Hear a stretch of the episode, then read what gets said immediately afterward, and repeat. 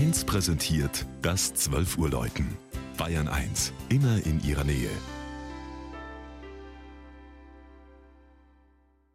Es ist 12 Uhr. Das Mittagsläuten kommt heute aus Augsburg-Inningen. Marianne Beach hat sich auf die Hochterrasse zwischen Lech und Wertach begeben.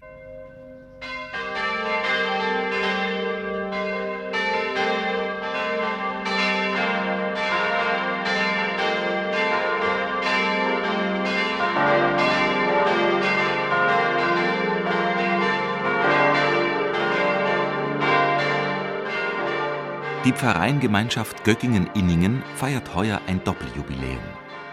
Vor 300 Jahren, am 17. Oktober 1713, konnten beide Kirchen geweiht werden, nachdem acht Monate zuvor bei beiden auch am selben Tag der Grundstein gelegt wurde.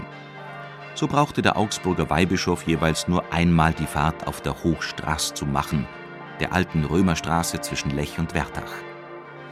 Durch die bischöfliche Straßvogtei und das Benediktinerstift St. Ulrich und Afra als Patronatsherr war Inningen mit der Stadt Augsburg verbunden, längst vor der Eingemeindung 1972. Der fruchtbare Lösslehmboden war seit der Jungsteinzeit besiedelt. Später folgten Kelten und Alemannen. Erstmals erwähnt wird Inningen 1071. Wenig später stand eine stattliche romanische Kirche das bezeugen noch sieben Untergeschosse des Kirchturms. Für Oktogon und Zwiebelhaube diente der Augsburger Ulrichsturm als Vorbild. Das fünfstimmige Geläut im Dur-Moll-Motiv wurde 1961 in Kempten gegossen. Eine weitere Barockglocke kann noch von Hand geläutet werden. Der Kirchenraum überrascht mit einer außergewöhnlich prächtigen Barockausstattung, die zum Jubiläum in frischem Glanz erstrahlt. Reicher Wessobrunner Stuck auf zartfarbigem Grund umrahmt die Deckenbilder mit Szenen aus dem Leben der Kirchenpatrone St. Peter und Paul. Ein Blickfang sind die Altäre mit ihren blauen gewundenen Säulen.